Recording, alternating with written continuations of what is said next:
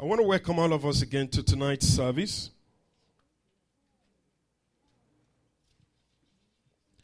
Because it's a great privilege to always come before Him. And I believe that we're in a very sensitive season in the body of Christ.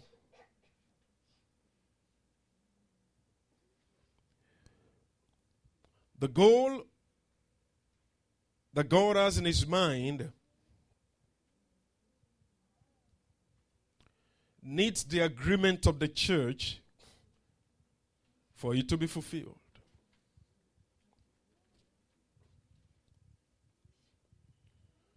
Until the body of Christ takes its place,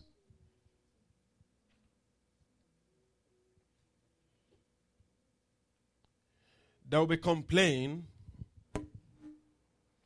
there will be frustration.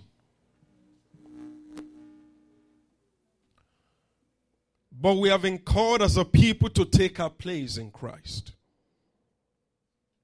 Tonight, I'm going to be sharing with us on what I call take your place. Do what? I want us to preach to one another. Take your place.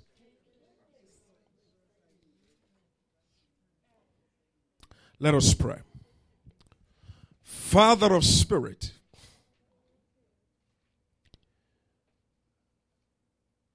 the love with which you love us before the foundation of the world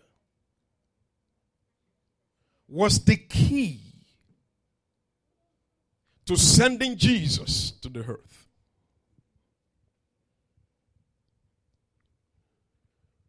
Jesus came and died. We were told, we read it, we believe it. It is time for us to begin to activate what we believe.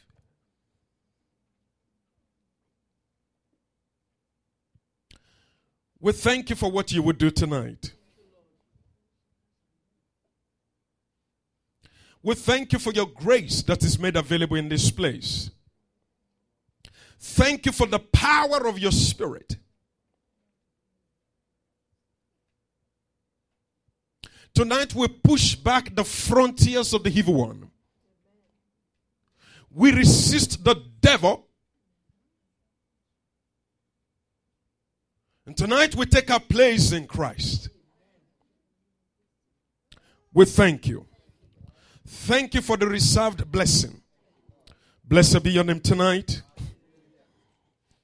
In Jesus' precious name, we have prayed. Amen.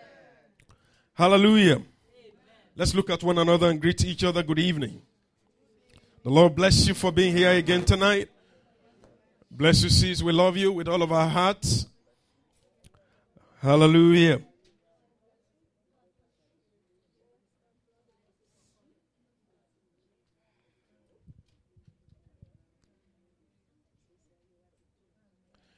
Some time ago, a woman came to a man of God and said, Please pray for me that the devil will stop pursuing me. That was a prayer.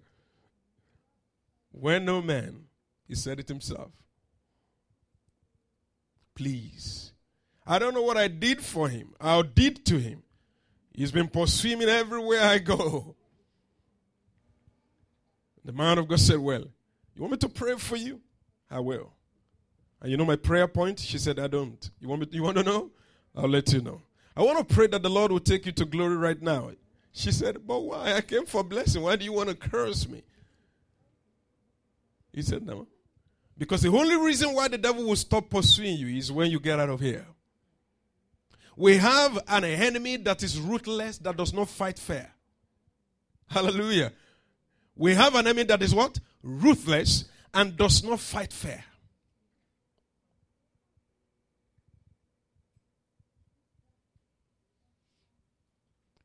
And the same reason is why Jesus came into the world. Because you cannot underestimate the enemy that you know. An unknown enemy is more dangerous than a known enemy. The devil isn't strange to God. The devil isn't strange to Jesus. That is why when he rebelled against God, the treason, as recorded in the scriptures, God was aware of his potential. And so when Jesus came to bring redemption to us, it will have been unfair on behalf of the church if Jesus' redemptive work had been played less on what the enemy can do. It will be unfair. One of the things that was very intriguing to me during the week, and I'm going to share with us. This occurred to me. I don't know how many of us have ever thought about this. That generally in games, you talk about home advantage. Is that not true? I understood as I studied that one of the reasons why God decided to bring the battle to earth is because God sent Jesus into this earth. Don't forget who the devil was. He is the prince of this world. So Jesus took the battle to the top of the enemy and defeated him right there. I want you to listen. The devil was not only defeated in his own turf, Jesus left ambassadors who will continue to do what he left undone. Did that sound right to us? Jesus came to the top of this world, defeated the devil, and left his ambassadors, who are the believers today, that listen, the work that I have done. I love scriptures. Jesus said, The work that I do, ye shall do. But greater works than this shall ye do. Because of one reason. I go to my Father. I'm taking an exit, but I'm leaving you behind to continue to take dominion over what I have done to continue to take territories.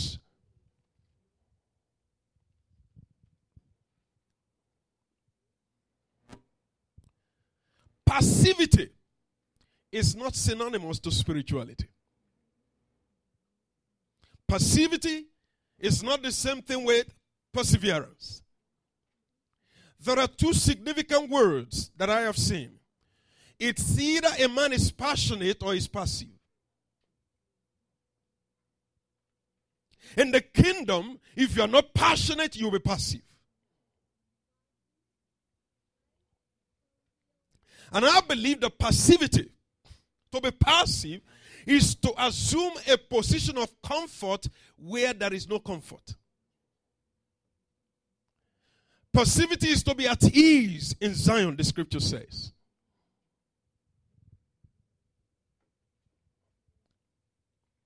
I believe the most powerful force, the most, the, the very core of influence today, the decision realm, the most powerful realm, the controlling realm is the spiritual realm.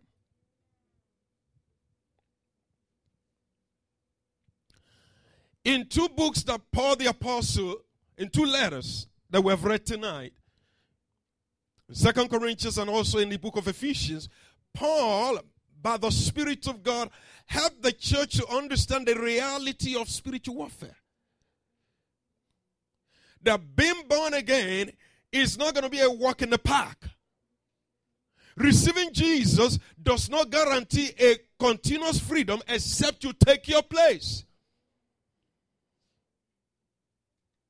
Jesus has delivered us. I want us to know as a church tonight that when you gave your life to the Lord, your spirit became regenerated. But you're still living in the same environment, you still possess the same soul and the same mind. And it is God's intent for us not just to have partial victory, but for us to have continuous, permanent, consistent, ever increasing victory.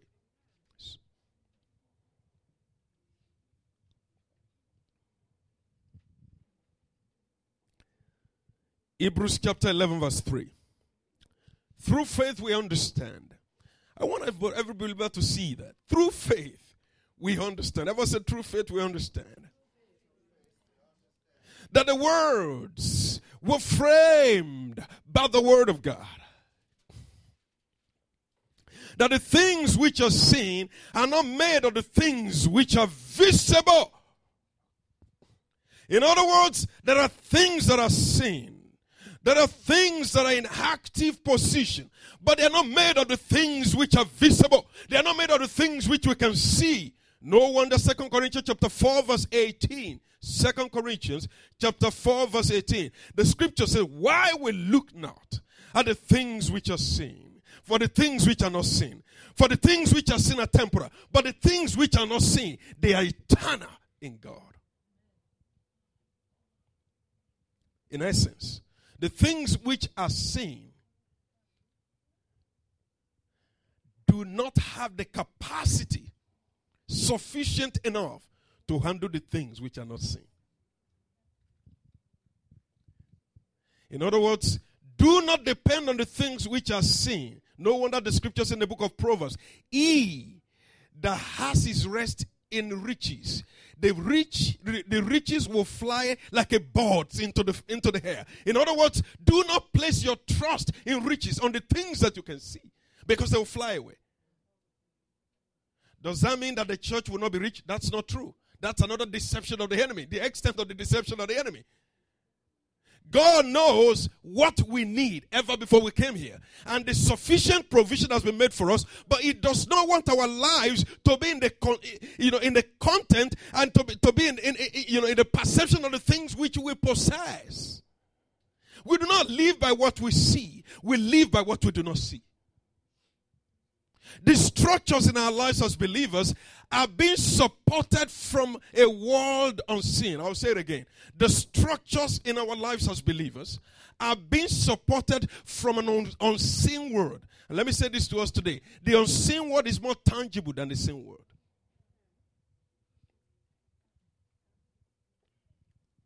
When we became believers, Jesus gave us a connective cord to the unseen world. The connective cord gives us direct access to be able to take our place in the spirit and to begin to determine the things that happen in the same world. I'll say it again.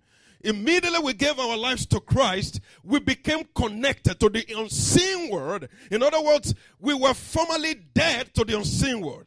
Hello? Every unbeliever in the world today, I don't care how who you are, wherever you are, whatever you are doing, if you are not born again, there is a disconnection to the unseen world. And that's why many of them are terrified in the night because they do not have control over what goes on in the realm of the spirit. But hear me, believers, if we're still operating in that level, there is something all right. We're not supposed to be controlled by the things which do not see because we have the same capacity to be in charge in the unseen realm.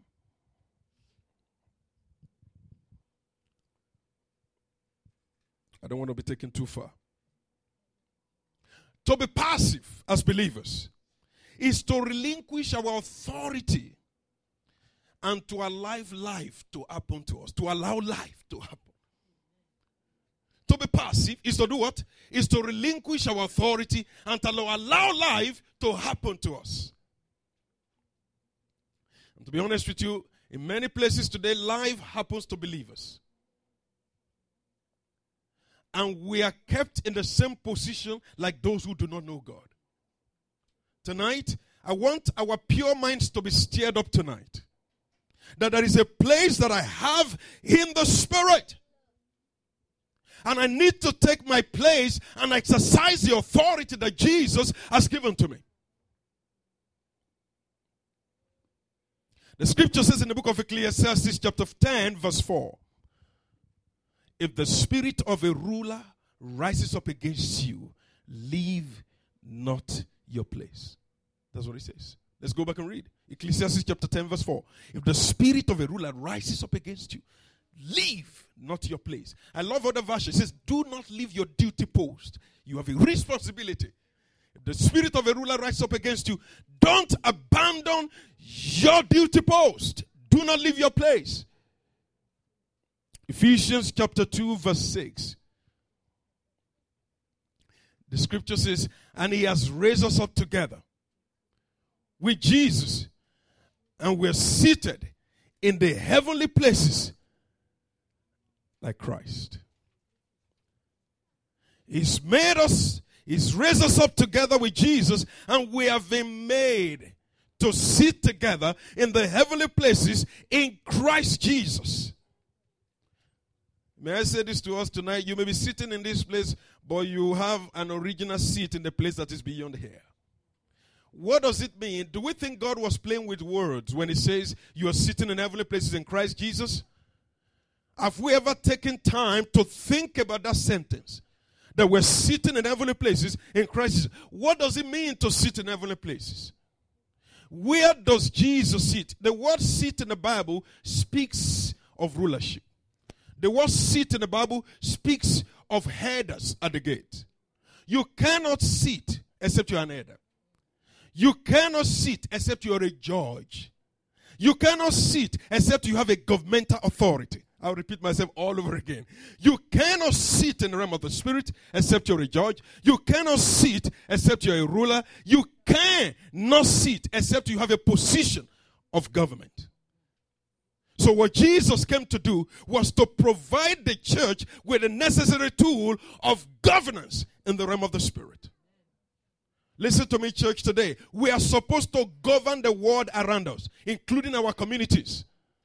We are not supposed to be complaining like others. When things are going wrong in our communities, believers must rise up and we must pray and take authority in the spirit. When we take authority, everything in existence bows in the direction of the words that we say. Everything in existence must bow.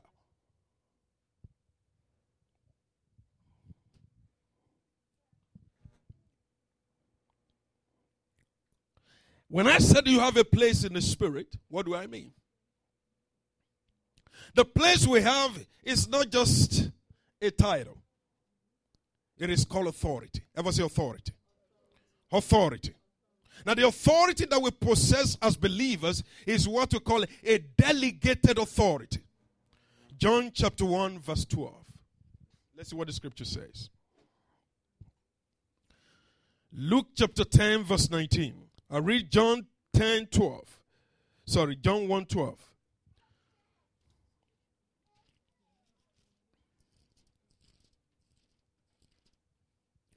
John 1:12 declares, we all know it, but I'm still going to read. It says, But as many as received him, I love this, to them he gave. Many of us have the word power. Some of us have the word rights. In some other Bible, it says the authority to become children of God and to those who believe in his name. Luke 10 19. We remember the story of the 10 of the 70 that Jesus sent out to preach the gospel and to preach the kingdom of God. In John chapter in Luke chapter 10, the Bible says here in verse 19. This is what it says. It says, Behold, I give you the authority to trample on serpents and scorpions and over all the powers of the enemy, and nothing shall by enemies hurt you. Nevertheless, do not rejoice in this that the Spirit is subject to you, but rather rejoice that your names are written in heaven. Jesus said, I gave you authority over serpents and scorpions. Now, having known all of this, why is it so difficult? Why is it that many times, even as believers, when things happen, immediately we look at it in the surface level? We do not have a recourse to begin to think, what is the spiritual implication of this? Now, let me say this to you loud and clear today. If something is going on in our lives, is that it is being worked out by God to bring out His glory and to perfect His will in our lives, or the enemy is trying to encroach into your life. And when the enemy tries to encroach, we need to take the right steps to be able to get the right results.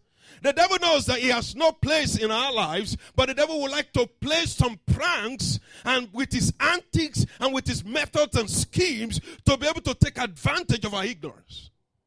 And tonight, I want to announce to us enough is enough. I don't know what you're going through in your life. I want to begin to think in your heart enough is enough. This encroachment must stop.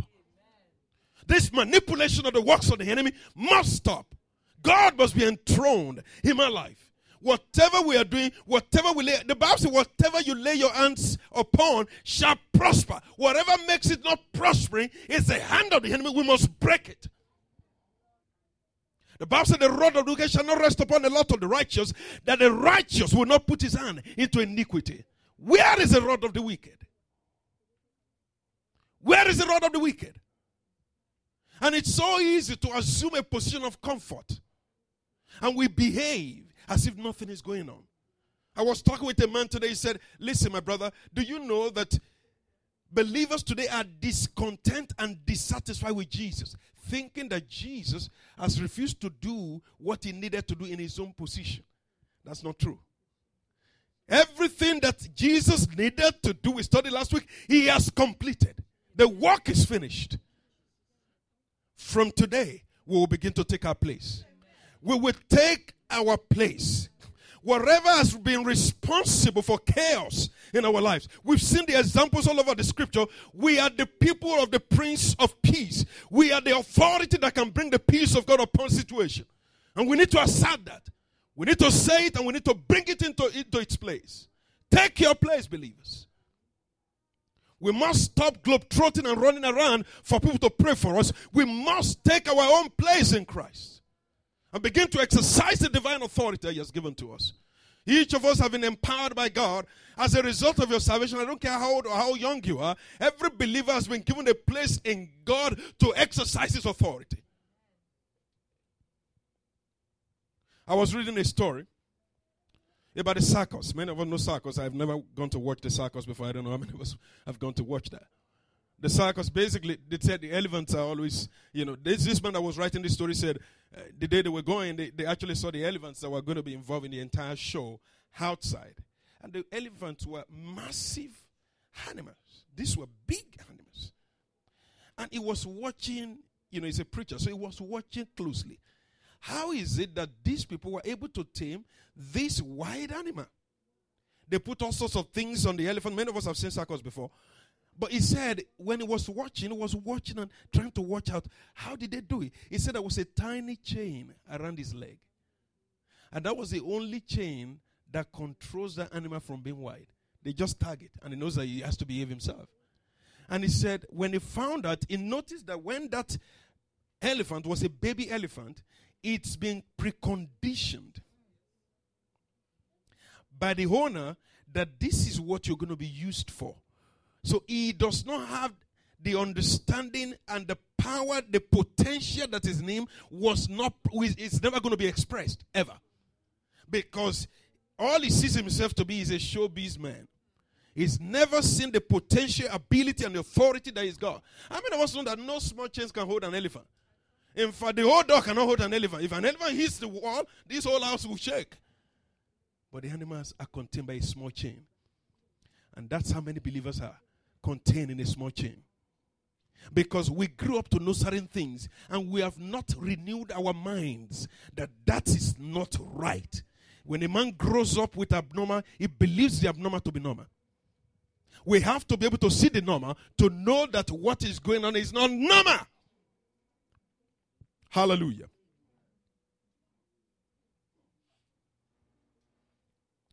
The word that was used in John chapter 1 and also Luke chapter 10 authority is from the root word exousia. That's the Greek word. And it does not only mean authority, it also means mastery. In other words, I give unto you what? Mastery. It also means competency. I give unto you mastery, I give unto you competency. In other words, he gave us, he made us competent to handle the fiery darts of the enemy. Hallelujah. I want us to say to our friend, You are competent. You, you have the mastery. We are competent to handle the works that God has given to us, and we're supposed to exercise our authority. Competency. Today we see that we sit back and we become complacent, allowing the devil to dictate the tunes and the times of events in our lives. There's another story I'm going to share with us. It used to be said there were two animals that live in the same house a dog and a cat. And a cat. And it was said, not in the same house, I think in the neighborhood. And each time that the cat goes around and the, the dog sees it, run after the after the cat, and the cat usually run away. But it was said one day, the cat has always been running.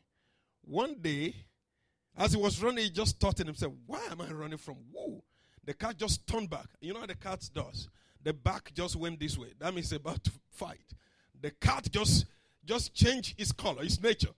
And with the back, the dog stopped because he's never seen that before. Didn't know what this guy is going to do. And it was said when the dog saw the cat, the dog started to walk back a little bit because he didn't know what the cat was going to do. Took off. And that was the last time that dog ever pursued that cat because they know the potential that he had. Now, there are certain potential. We have been running for too long. It's time to stop. Look at the enemy in the face and tell him, Christ died for me. I possess the spiritual authority given to me by Christ. I've seen believers running from prophets, looking for all sorts of prophets around. You don't need a prophet. The Bible says, Greater is he. Who else are you running to? Hallelujah. Greater is he that is in you than he that is in the world. Why are we running? Please, I'm sorry to say this. There are prophets that are true prophets.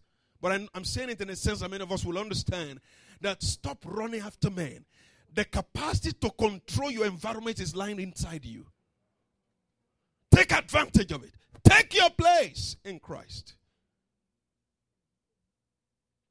Christians over 10, 20 years, and all you see in them is they're looking for miracles and blessings. And like I said before, miracles and blessings are okay. They are part of the package, but it is not the total package. The repackage is that I'm the righteousness of God in Christ Jesus.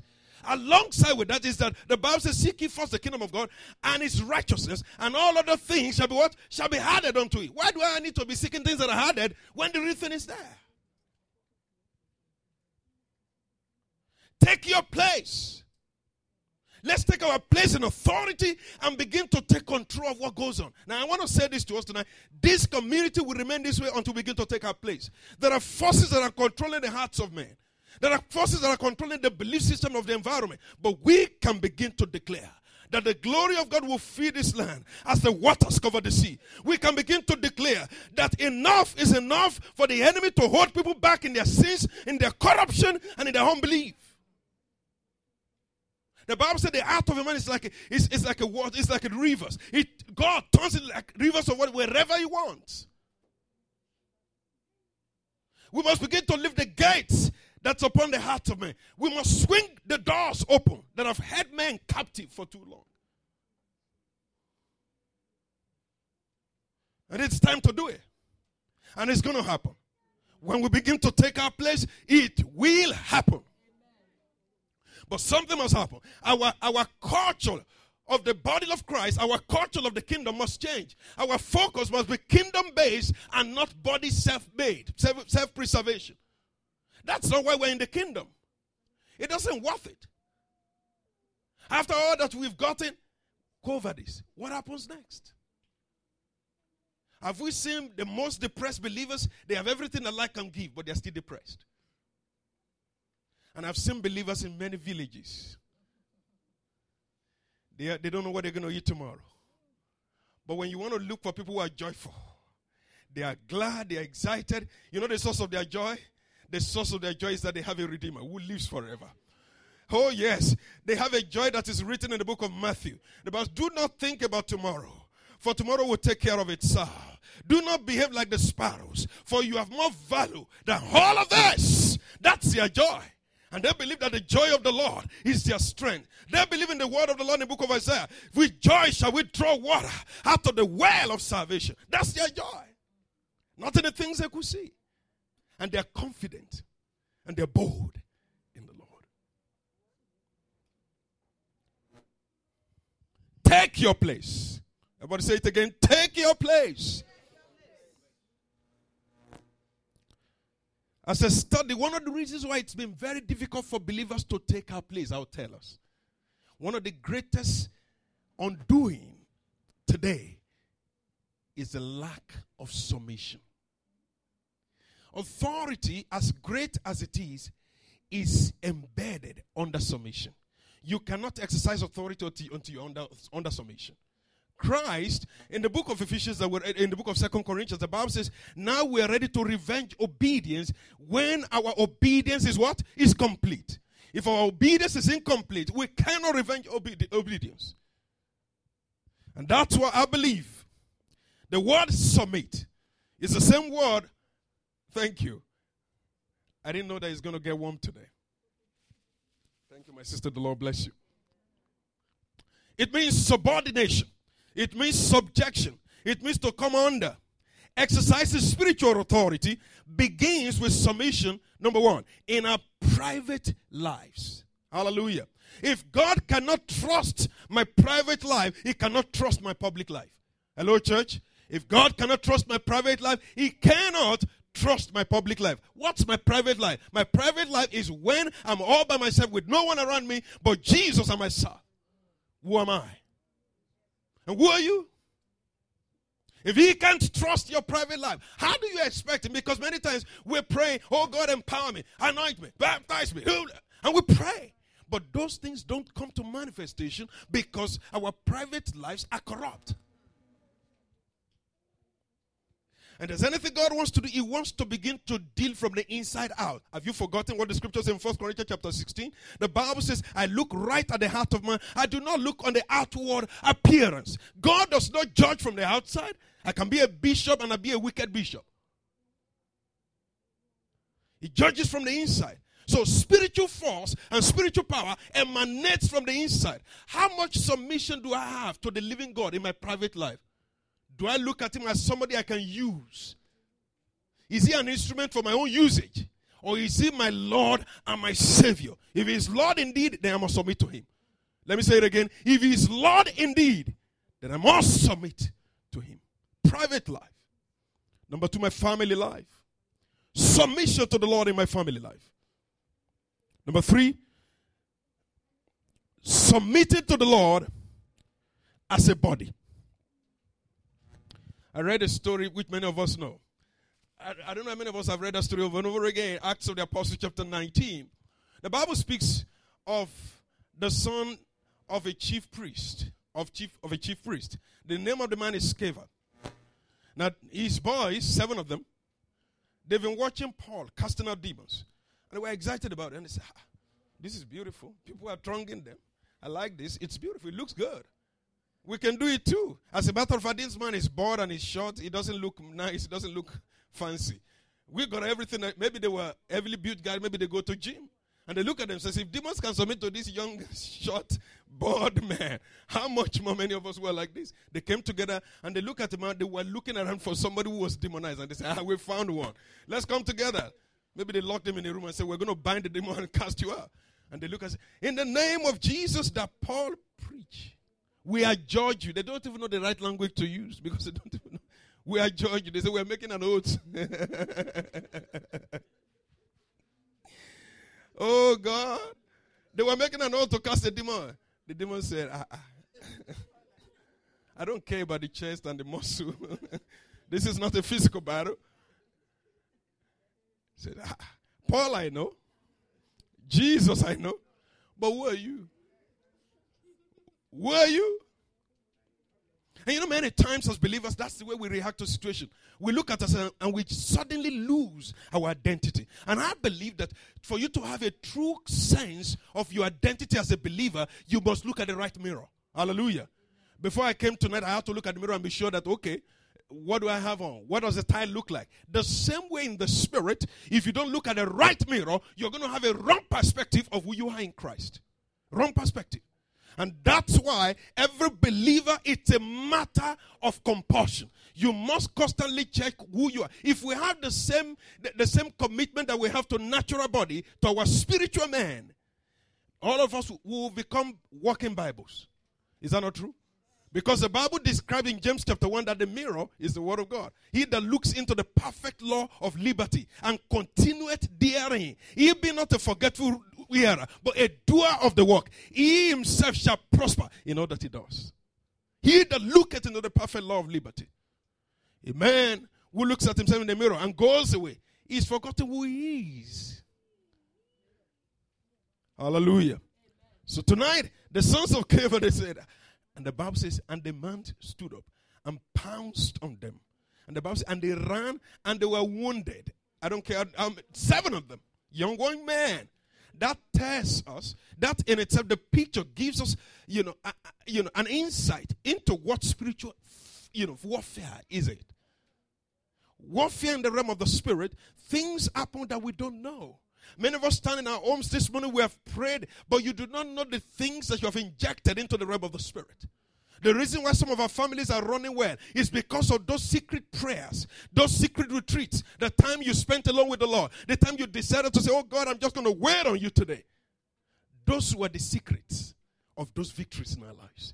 No wonder Jesus, one day when he, one man brought his son to the disciples, cast the demon out of him. They did everything they could. The demon refused to leave. And when Jesus came, said, ah, "What is going on?" The man called Jesus. I've brought this man. I brought my son to your, you know, to your disciples. They couldn't cast the demon. Jesus did. The demon left, and Jesus looked at the disciples and said, "This kind does not go out, except by prayer and by fasting." What was he talking about? Is he just staying away from food? No. He's saying, except you attain a degree of spiritual authority, this kind does not go. It doesn't just come anyhow.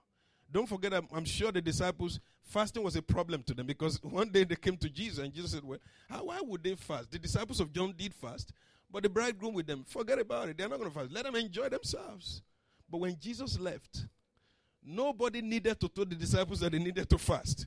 They knew they were in for the real time. And the entire land was waiting on them.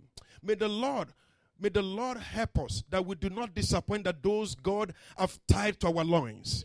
There are men and women that are waiting in the wings today. They are looking up to you. Don't disappoint your destiny. Don't disappoint the God that has given them to you. And these people took the challenge and they went ahead. Praise God. Take your place, believers. Take your place. I have this to say to us tonight.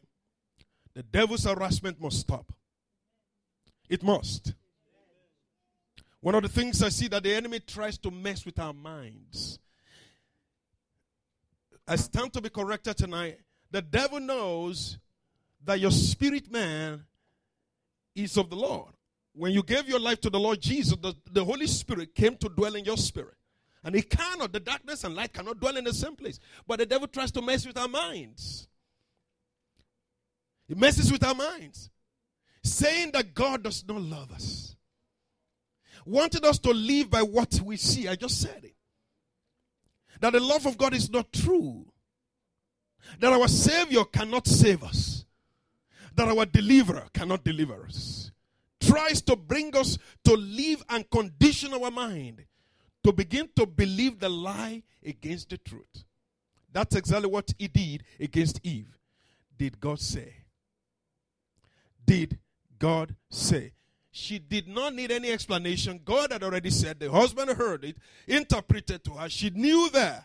And look, this is the truth. Somebody said that indeed it's amazing that the only fruit that, the, that Adam and Eve had was a fruit that had no seed because it was the only one in the garden. Hallelujah. It was what? The only fruit. It was only only tree in the garden. And that was the one they had. But that fruit, as much as it is got no seed, is a fruit that has the capacity to destroy. The head and the entire generation of man. The seed just started to go through the generation of man. It was a terrible tree. But tonight, I have a word to say to us. The devil must stop the harassment on our minds. Romans chapter 12, verse 2. I beseech you, sorry, from verse 1. I beseech you, therefore, brethren, by the mercies of God, that you present your bodies living sacrifice is holy and acceptable unto God, which is a reasonable service. Verse 2 Be not conformed to this world, but be ye transformed by the renewing of your mind, that you may prove what is that good, perfect. Sorry, that you may prove what is that good, acceptable, and perfect will of God.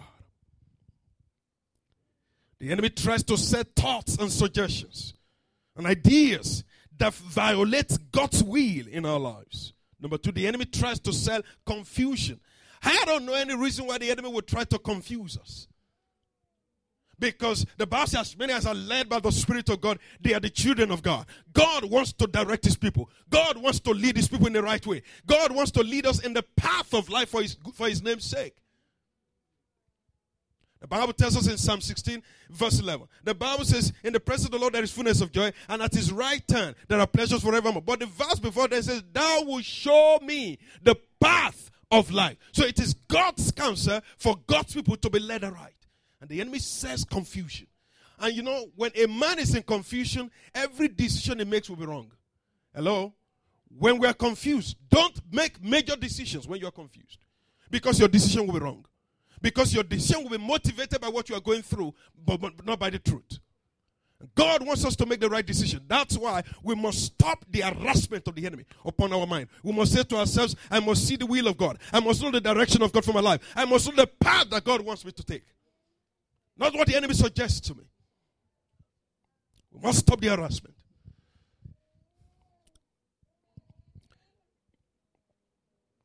Another way that the enemy tries to harass our mind is to bring an unworthy comparison with the word and with the other believers. Do we remember David in Psalm 73? David said, When I saw the prosperity of the wicked, my leg almost slipped. He looked at the prosperity of the wicked and he was, he was captivated. He saw that those who did not have anything to do with the God of, of Israel, he saw them prospering. Everything they did was right, everything they did, did well. When they applied for a job, they got it. They gave them promotion, they didn't give him. Every, every farm they had did well. They, they, there was bountiful harvest. And David became worried. And he said, My leg almost slipped because I wanted to go in their own way. But I love the way he concluded. He said, There then I went into the sanctuary. Then I know their hand. I went to the sanctuary and I know the hand of what they have because the enemy, pre- you know, prepares those things for the enemy. Uh, sorry, for the for, for the unbelievers to create an aversion for them never to think of the right way. Because when people prosper, pleasure can destroy. Hallelujah. Excessive pleasure can destroy because it blocks the mind of people from seeing the truth. And that's the environment in which we're living in. And there are people in the church that are having unhealthy comparison. Let me say this tonight. Before we were born, God has preordained the way your life will be. Don't compare yourself with anyone.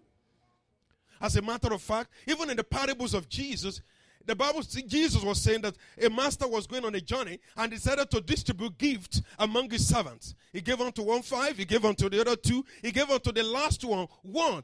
There was none of the servant that was left without a gift. None.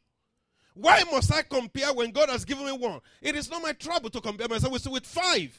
And today, that is the unhealthy comparison that is going on, both at the pews and also at the pulpits. Our lives have been so structured to behave like other people, to become what they have become. We must be careful. We must be careful. Whatever God has given to my brother, I must just give glory to God. I am to compliment him, I'm not to compete with him. We must understand the way of the Spirit. God has privileged, and let me say this to us God has a great plan for all of us. That's the good side of it. what you see today and you are glad and you want to die because of it, don't go in that direction because if we can just understand, if the Holy Spirit can just open our eyes, the things that are hidden in the heart of God for our lives, if we can just see it, it will amaze us. A brother in the, in the college, one year, it was he took his exam like every other person. This happened, you know, in college. He took his exam and somehow he was the most brilliant person in the class. That was a very final year. I'm telling us a true story. He's a preacher today, he's a pastor. He was in college and he was the best student. Somehow, the last, it was a medical school. The last exam, he failed it. What happened? Nobody understands. All the other lecturers stood up. The professors, they, you know, they went to the man who failed them because once you fail, you can't go because of that. And they went to, they appealed to him. Look, this man, look at the track record. He's been the best. He refused. And the brother had to repeat, had to wait back one extra year. All other mates had gone, both Christians and non Christian. But you see, God spoke to him. My hand is in this. It was the same year while he was repeating the class that there was an international project, international program that was to come, they were looking for the best students in the medical school. If he had graduated, he would miss it. And he would have missed and gone and be looking around. And they took him from that place. He did not finish that program. He went to finish somewhere else. Because God deliberately left him there. Look, there are things that are going on in your life. We must understand the way of the Spirit. But if it is the hand of the enemy, we must stop it. If the enemy is trying to harass our life, we must stop that. But don't let us compare ourselves with others.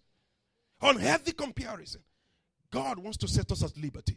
Stand and be contented with what God has given to you. Everything that God has given to you, even our height. That is why even those who are tall, they are trying to wear platform shoes. I don't know what's going on in life. Those of us, of us, of us whom God has given privilege to be very tall, we also look for, you know, things we, we compare ourselves with others. You know the interesting thing in the place we live, there are people who go around, they turn. You know what I mean? That they turn. They want to become black.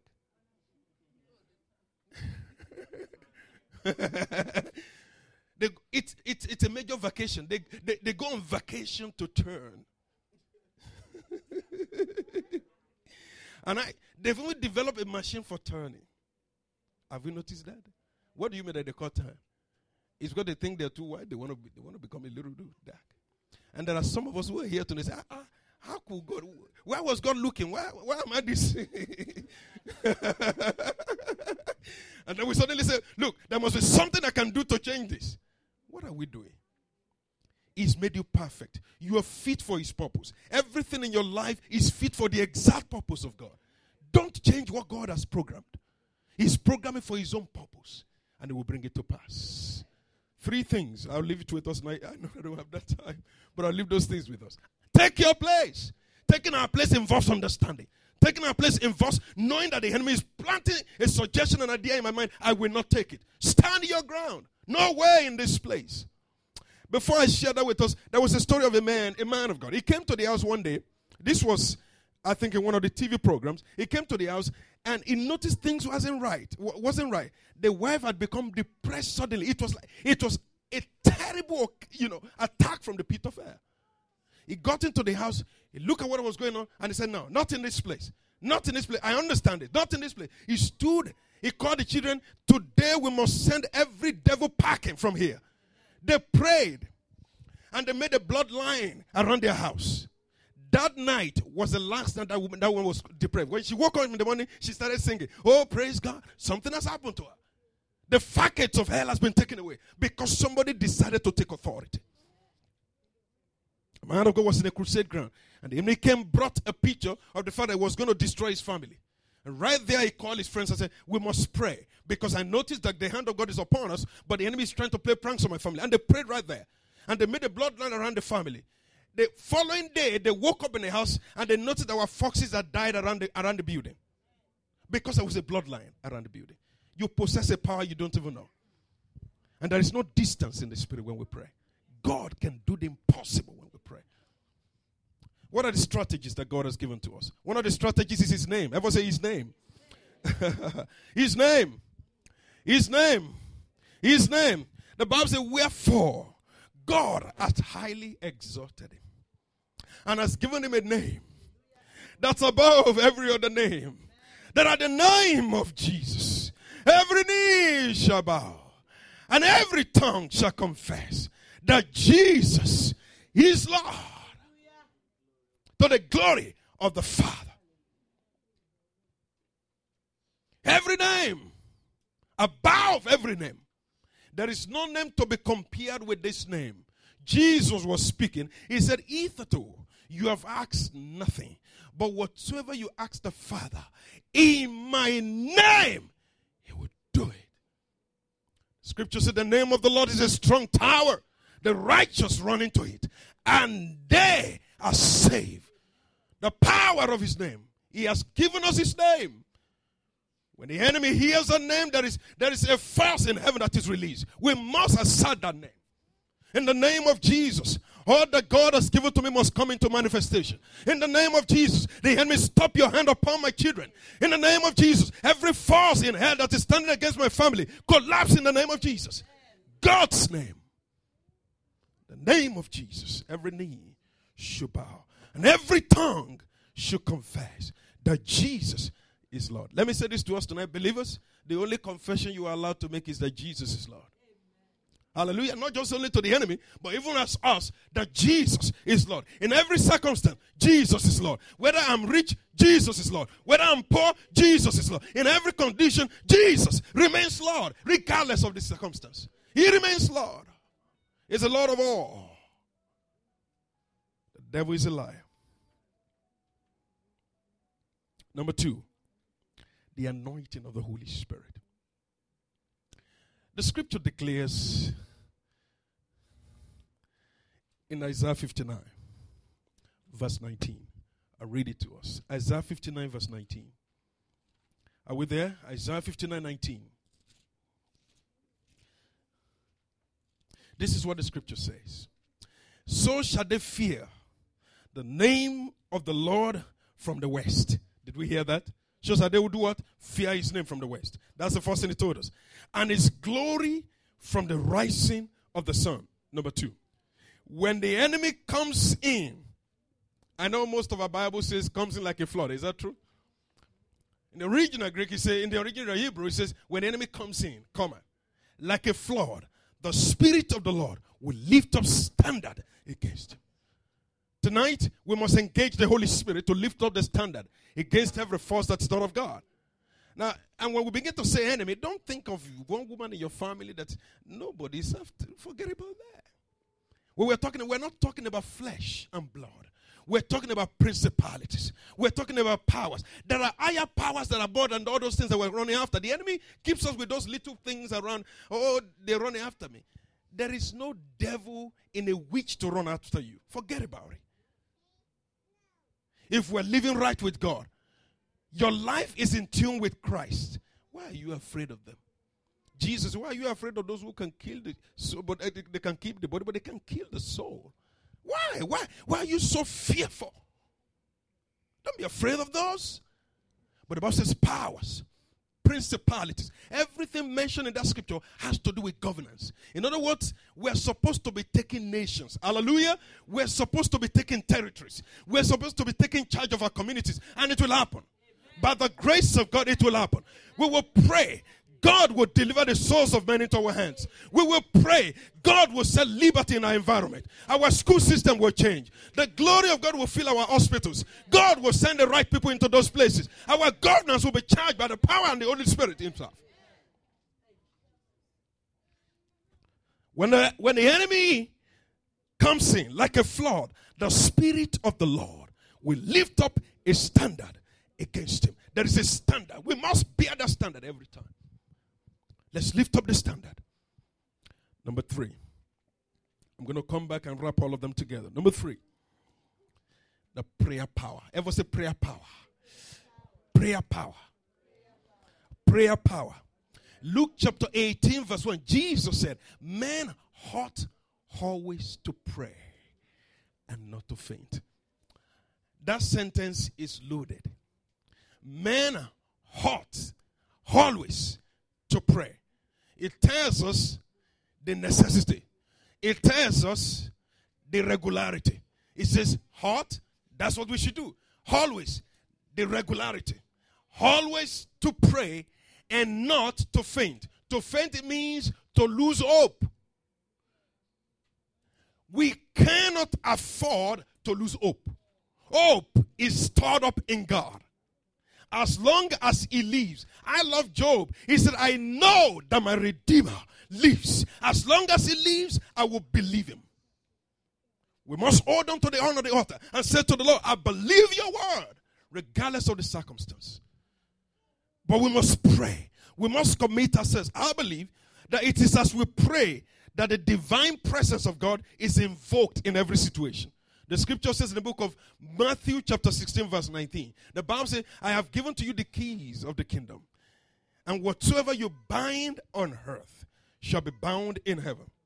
Whatsoever you lose on earth shall be loosed in heaven. Let me tell us what the simple English version says. It says, whatever you, I, I'm going to I'm gonna read it exactly the way it says. It says, whatever you bind on earth will have already been bound in heaven. Whatever you lose on earth will have already been loosed in heaven. To bind means to outlaw. To bind means to forbid.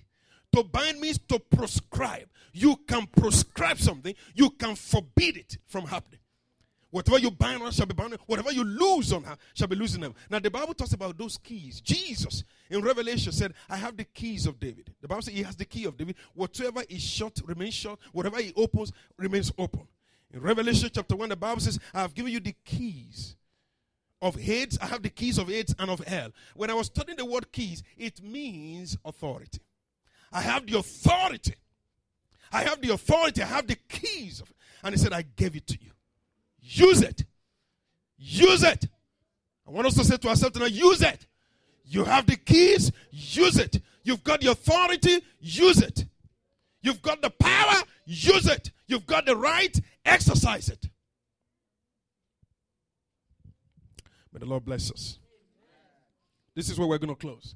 All the things I've said today are wonderful, but we must hear this. It is not that sometimes we don't exercise it. It's the fact that after we've exercised our authority, the words that come out of our lips always counteract what we have just said. Have we seen believers after prayer? The next few minutes, what they have said does not agree with the prayer they have just prayed. How many of us notice what I'm talking about? We just pray together, oh God, take that place and say, ah, that place is very tough. It will take God. Oh. What are you talking about? We knew it would take God, but we just prayed. Is that right? We knew it to do what? It to take God. We must, our mind must be trained properly. The exercising the authority also involves what happens after prayer.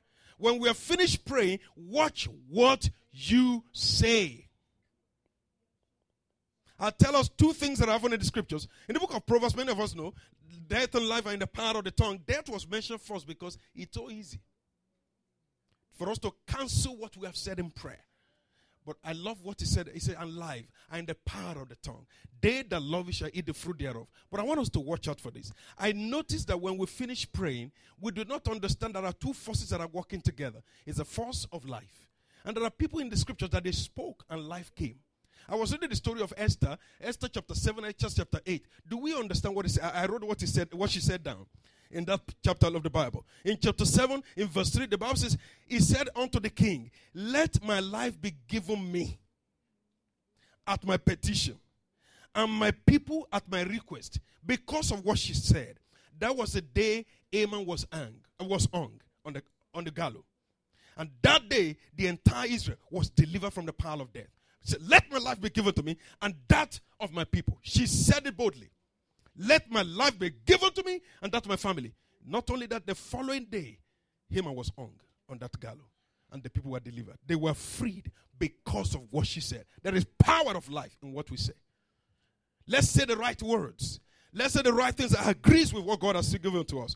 Let me also read the scripture, First Peter chapter 3, verse 10. Let's listen what, to what the scripture says. It says, For he that will love life and see good days, let him refrain his tongue from evil. Hallelujah. He that would do what? Love life and see good days, let him, I think that's very simple English. Let him refrain his tongue from evil. Let him zip up. If you don't understand what is going on, is it a problem not to talk? There are times when you know the situation, you don't get it, at least we can be quiet and let God walk. May the Lord bless us. Let's rise up to pray tonight. Take your place. Take your place, believers. We must take our place. We must take our place. We must educate people that you have the authority in Christ to take the place that God has prepared for us. Hallelujah. We thank you, Lord Jesus, tonight. Let's just give him praise tonight because I just feel that we're going to pray. Just pray. Let's just let's just bless the Lord tonight for the place where we have in Christ. Jesus died for us. Let's give him honor tonight. Let's worship him. Let's adore him. Let's glorify his name. This is another privilege to be in his presence. We give you glory tonight, the God of all flesh. Yes, Lord, we worship you, we adore you. We honor your name tonight. We've come to supplicate in your presence. We've come to pray. We've come to seek your face. We've come to look up to you. As the eyes of the servant will look into the hands of their masters, So we have come tonight to look up to you. We do not look up to the hills. Our help does not proceed from the mountains. Our help proceeds from the Lord who made the heavens and the earth. He's our help from ages. For vain is the help of man. We did trust in man in the time past. But Lord, we have made a choice tonight always to trust in you. Always to look up to you. Because we know you are the source of life. You are the source of grace. You are the source of all good things. Every good gift and perfect gift comes down from the Father of light, in whom there is no variableness, neither the shadow of turning. He is the maker of all things, He is the ancient of days. Before we were ever born, He's been there. He's the, he's the, he's the rock of ages. He remains the same. He's the power that sustains all things. The Bible says He has sustained all things by the, by the word of His power. Oh, He's the fairer than the 10,000. He's the lily of the valley. He's the rose of Sharon. He's our God. He will be our guide even unto death, the scripture says. Yes, Lord Jesus, we just we just honor you tonight. Yes, we just honor you tonight. We just bless you. Thank you, Lord Jesus. Lebrados kete yadaba.